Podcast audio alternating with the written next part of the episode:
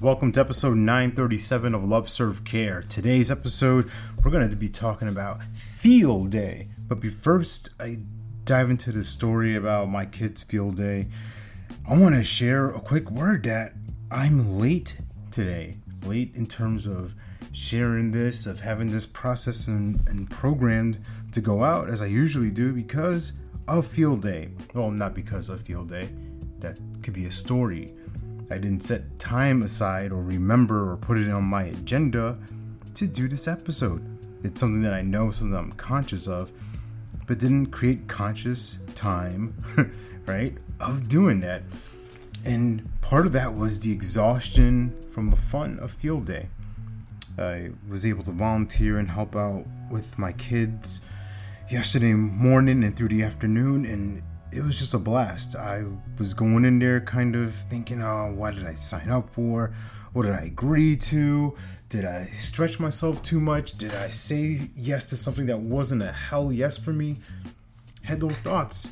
And then during the experience of it, being around all these young faces, these little bundles of energy and and curiosity, it awakened that in me within the first couple of exercises. These kids going through an obstacle course, and I'm cheering them all, cheering them along to the sideline, and then doing tug of war, getting snow cones, face painting, uh, you know, going through an obstacle course, playing football with kids. It, it was just fun. It was a lot of fun. It reminded me of when I was a kid, where field day would be such a big deal for me, where field day was a thing that I would train for this is legit. I would run around in my backyard, practice sprinting, practice 50 yard dashes, all this kind of stuff because it wasn't even about the fun for me, it was about the competition aspect of it. And they had, like I said, some different com- competitive things where tug of war was against different teams, and then kids were requesting to go one on one. They're like, let's you know, let's go one on one and shoot a fade, blah blah blah. It was just fun to see that kind of energy, like these kids really getting it getting into it of man i want to have fun and also test myself and, and and call somebody out and and see where i'm at. That's fun. And then of course everybody just being safe.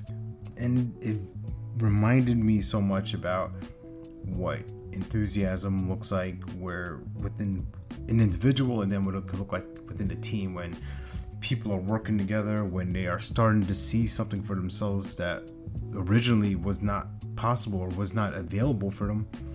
And for us adults to tap back into being kids and having fun and being free and just being as silly as we want to be. That's a fun day. That's a field good day. See what I did there? Remember, you're born to live your life in abundance. You're the master of your future, you control your freedom, and you have complete dominance of your thoughts, your emotions, and your habits.